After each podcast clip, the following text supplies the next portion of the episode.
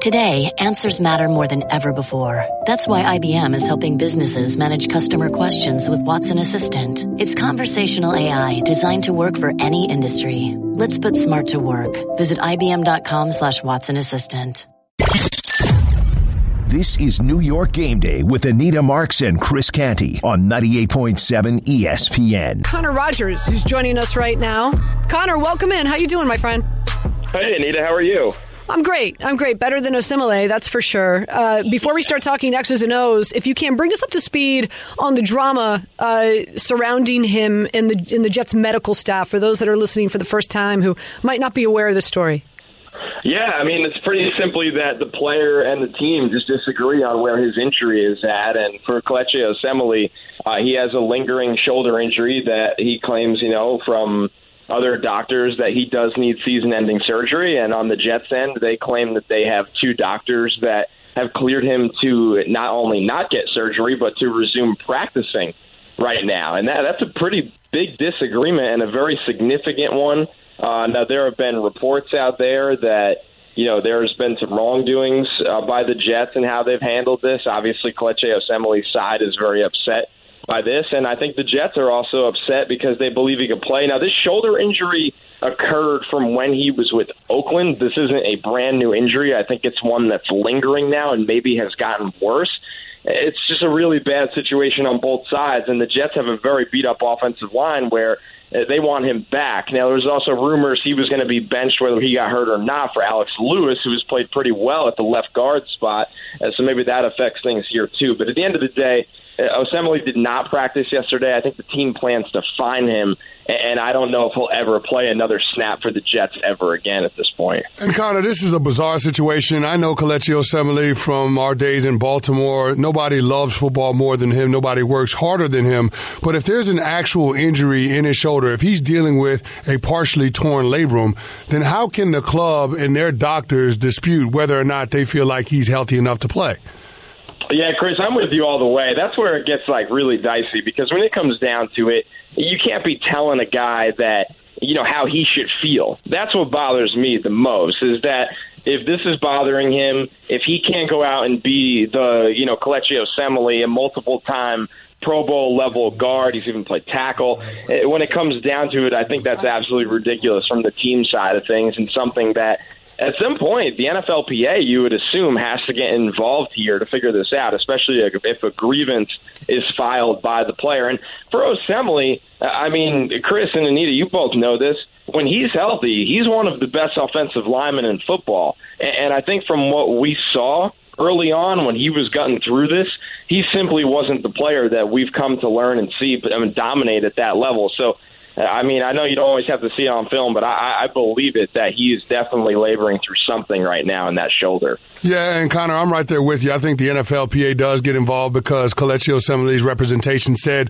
that they would consider filing a grievance against the Jets. Now, moving forward, there has to be some serious concerns about the perception of who the Jets organization is around N F L circles. I mean, when you look at this and know how Adam Gase's tenure in Miami ended, him alienating some of the key players, Um, the, namely Cameron Wake and, and, and Jay Ajayi. I mean, do you have any concern about how the, the rest of the guys in the locker room might feel toward the head coach and the organization based on what's happening here? Well, you have to at some point. Now, this is the third team that we've seen this with over the last couple months here, with the Washington Redskins and Trent Williams. That one has gone on from last year into this year. It's obviously gotten to the point where Trent claims he's not coming back to the team, and I don't blame him. Cordy Glenn right now in the Bengals, I believe, is dealing with a concussion, and the team is having problems with him, and now you have the Jets with Osemele. So this is becoming a league-wide problem with players that clearly feel like they're not getting the medical attention they deserve. They're not going to continue to take painkillers just to get by week after week. They feel that's, uh, you know, it's understandably a ridiculous ask in this league. So, yeah, you don't want to get that kind of reputation in the locker room. And it does start with the head coach, because at the end of the day, the head coach should meet with the player. And I think when you look at the new G M, Joe Douglas, it also looks really bad, because this wasn't his move. This was Mike McCagden's trade. Joe Douglas comes in and also trades for another offensive guard and Alex Lewis. a guy he is familiar with because he comes from Baltimore, and then Alex Lewis ends up playing. So at the end of the day, it looks like there's just the two sides are not on the same page. And when you're running a football organization, you need to figure out how to run that from the top. Again, I uh, want to remind you, today's show brought to you by F W Webb and Will McLean Heating Contractors. Turn to F W Webb for top quality equipment and parts. Find out how you can get a free Pure Pro Boiler trim kit with every Will McLean water boiler purchase. Go to fwweb.com slash free kit. Uh, we're talking all things Jets here uh, with Connor Rogers. Uh, let, let's talk about C J Mosley. I know he got in some practice time this week. It's going to be a big key for him to be active and attractive against this Patriots offense come Monday night. What can you tell us? Do you expect him to be active?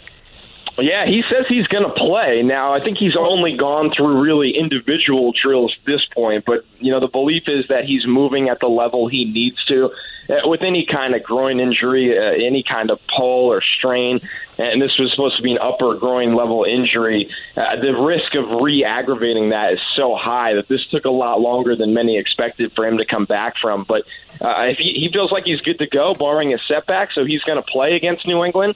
And New England is the type of team right now where they're going to play defense, the best defense in football, and, and they want to run the ball. They want to establish the run. Now, the Cowboys did a good job running the ball against the Jets last week. So this is a unit that not only has been banged up without C J Mosley, they lost Avery Williamson over the summer to a season-ending injury. Some of the defensive linemen, including Henry Anderson, who's questionable, have been fighting injuries. Quinnen Williams has been fighting an ankle at times. So that front, teams want to run against that front, and New England is always going to be one of those teams. So C J Mosley being back on the field is a gigantic factor for Monday Night Football.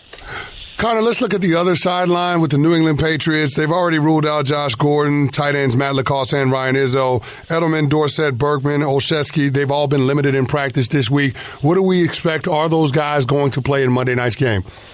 Yeah, I think when it comes down to it, obviously Josh Gordon's going to be out there missing the tight ends, but I think you have Edelman, a lot of their slot options, and Dorsett. Those guys should play in this game, and I think at the end of the day, New England's just going to try to run the ball anyway in this one. Now, that's crazy when you have Tom Brady back there, even though we've seen kind of a different version of Tom early on this year. But New England wants to play defense and run the ball in this game. They have the best four-man rush in football. Their success rate with the four-man rush is higher than anyone else's in the league, so they feel comfortable that they could stop any opposition on offense, especially a beat-up Jets offensive line, where they're not going to have to drop Tom Brady back forty, fifty times to win this game, where it might mitigate some of those serious wide receiver injuries they have across. Now, looking forward, I do think this is a New England team that's going to try to add some kind of pass catcher at the deadline. Uh, would that pass catcher be A J Green from the Cincinnati Bengals? There's been a lot of speculation about him potentially being on the move as we get closer to the deadline on October twenty-ninth.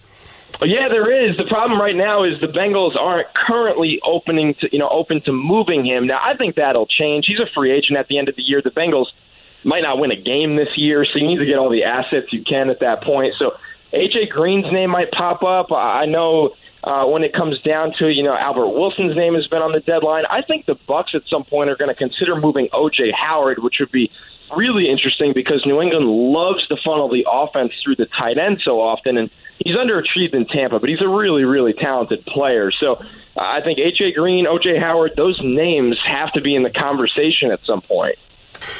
Connor, last question for me. The Jets are the worst third-down offense in the National Football League, and the Patriots' defense has only given up ten third-down conversions all year. What's Adam's, Adam Gase's plan when this team gets to the money down on how they're going to be able to convert in those situations?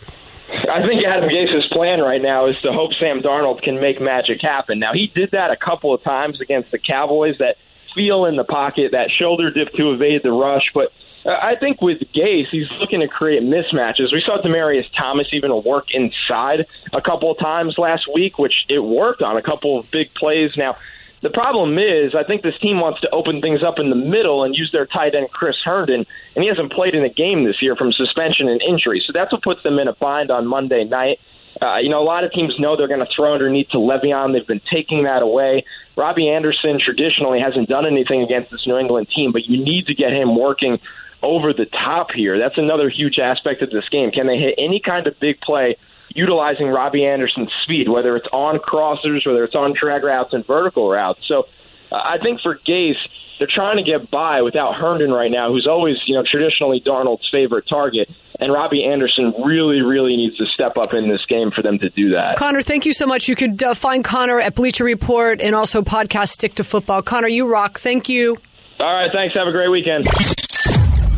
This is New York Game Day with Anita Marks and Chris Canty on ninety-eight point seven E S P N.